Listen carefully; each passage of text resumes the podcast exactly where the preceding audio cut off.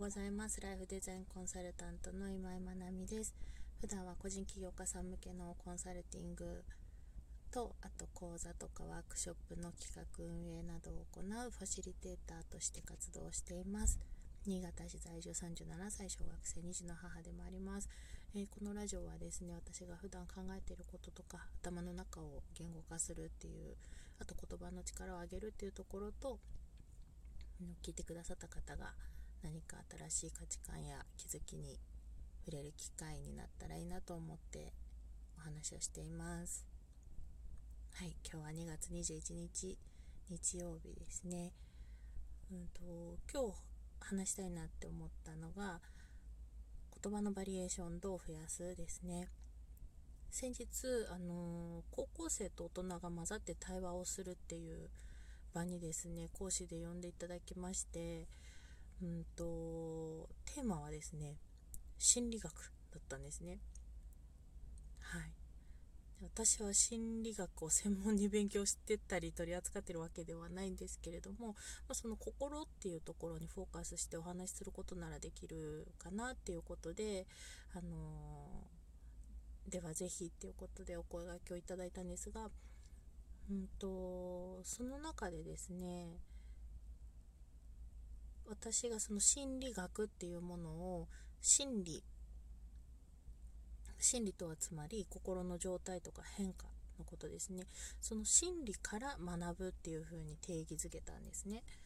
で自分の心の中の変化や、うんと、その心の状態から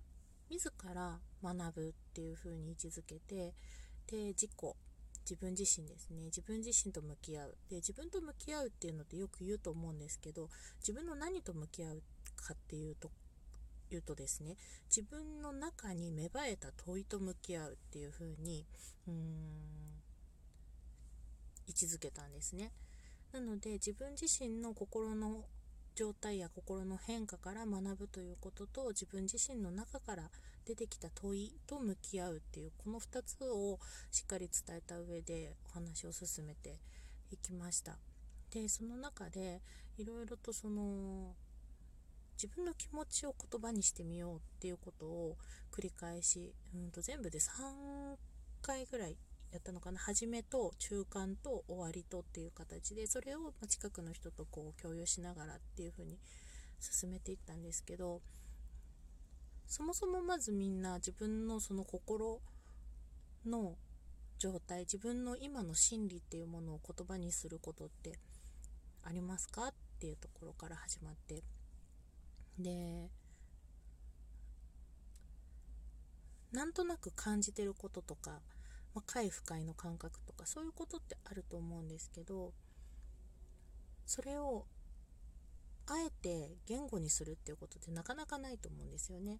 で今回はそこにこだわってみたいということでみんなに言葉にしてもらう、まあ、表現してもらうっていうところを繰り返ししてもらいました。でその中でえっ、ー、と表現の方法をただ言葉だけだと持ち合わせている言葉っていうものが少ないと表現できるものが少なくなるのでうんと例えば表現する方法としては方法というか手段としてはえっ、ー、と擬音語みたいな今例えば緊張しているっていうところでドキドキしているとかハラハラしているなのかとかそういうふうに言葉を、えーと、何かこうしっくりくるような擬音語に変えるもいいし、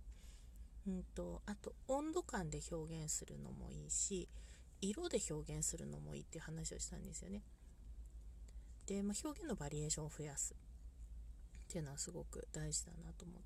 て。でうんと、例えばこう今の気持ちの状態がその色がどういうふうに変化していくかっていうふうに見るのも面白いし温度がどう変化するっていうのを見るのも面白いし。でそういう表現の方法をいくつか手渡した上ででもその言葉にするっていうところにちょっとこだわってみたいねっていうところでうん。ただやっぱりその言葉のバリエーションっていうものがあの増えないことには表現できる数量って増えていかないんですよね。うんと表現したとしてもそれがもう本当に自分の気持ちとジャストフィットしてるかっていうのはやっぱりその持ち合わせている言葉のバリエーションによって変わってしまうのでじゃあ言葉のバリエーションって増やしていくことが大事だよねという話ですねでそこでじゃあどうやって言葉のバリエーションを増やしていくのかっていうことです普段何気なく使っている言葉の多くってまああのー、人とねその意思疎通を図ったりとかうん情景を共有したりとか、ま、その言葉っていうのはそういう手段の一つですよね。であまりまあ自分を表現するために言葉まあ私なんかはこう自分のことを表現するためにも言葉は使っているんですけれどもうんあとなんかねコピーライティングとかそういうことをしていたりキャッチコピーを作ったり、うん、文章を書いたり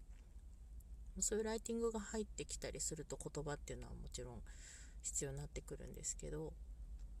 でその言葉のバリエーションをどう増やすか。でず1つ目で私これをやるときこのラジオで話す時とかもうんと、SNS の投稿を書くときとかも全部そうなんですけど言葉の意味をしっかり、えーと、自分の中で調べるっていうことはすごくしています。はい、あの例えば今回のこのタイトルで言うと言葉のバリエーションどう増やすっていうふうにしたんですけどバリエーションっていう言葉が適切なのかどうかですね。でバリエーションって調べてみるで、うんと、物事の変化みたいな意味がこう書かれていたんですけど言葉をこうどう変化させていくかみたいなニュアンスを含めた感じだったので、うんと、バリエーションっていう言葉がまフィットするなっていうことで使っています。でそういうふうにその言葉のバリエーションを増やしていくためにまず言葉の意味をしっかり自分が今使おうとしている言葉が適切な表現したいことに対して適切なのかどうかっていうのを一つ一つしっかりこう着地させていく感じですね。でそういう風にして言葉の意味をちゃんと着地させながら、えーと、それが自分の言わんとすることとしっかりこうマッチしてるのかどうかを確認する。で似たような言葉でも微妙にニュアンスが違うとかそういうことって結構あるのでえ、ー、とそこをしっかり確認するっていうのもそうですねあとえ、ー、と先日そこでまあ例にも挙げたんですけど息子と話していた時に、うんと、学校である作業をしてでその時に、まあ、親子で一緒に参観日に作業したんですけれどもその時に息子が「ああやっと終わった」って。でその時の感情ってどんなだったっていう話をした時に、まあ、彼の口から「ああやっと終わった」っていう気持ちだった。でそれってさ達成感なのかな。でそれとも疲労感ってって言ったらなんかちょっと違うなっていう。でじゃあうーんそうだなもしかして解放感かなって言ったんですね。でそして「あそれだねママ」っていう風になって。で同じ言葉の表現でもそこに含まれる気持ちは違う。その背景にある気持ちは違う。でそれによって選ばれる言葉が変わることもあるんですよね。話し言葉で言うとああやっと終わったなんだけれども書き言葉に変えようと思った時にあうんと息子はああやっと終わったと達成感を得たって書いたら全然意味が違う言葉として伝わるわけですよね。ああやっと終わったと息子は解放感を得ただとあなんかこうやっと終わったっていうその気持ちが伝わってくる。でこういう風にして言葉と感情がちゃんとリンクするその時の状態とリンクするっていうことをしっかりしていく。で表現のバリエーションをどんどんどんどん増やしていくっていうことができますよね。でそれがまず一つ。でこの間その話の時にちょっとあの思いつかなかった。そのタイミングでは思いつかなかったんですけどうんとリフレーミングをするっていうのも一つ言葉のバリエーションを増やす方法だと思います。でリフレーミングっていうのは何かっていうと,、えーと、言い換えをするですね。分かりやすいのだとえーと、ネガティブな表現をポジティブな意味合いに変換させるような同じ意味なんだけれども受け取り方がポジティブになるような言葉に変換する、えーと、例えばですね落ち着きがない。っていう子がいたとしますよね。あの子落ち着きがない子だよね。っていうのかあの子はとても行動的で活発な子だよね。っていうかでえっ、ー、と受け取る印象が変わりますよね。でこれも言葉のバリエーションを増やす一つの方法です。あの置き換えてみる。それを、うんと、別の言い方に変えるとしたらっていう風にして言葉のバリエーションを増やしていく。でそれをするためにもうんと例えば辞書とか引くと本当辞書ってすごいよくできてるんだなって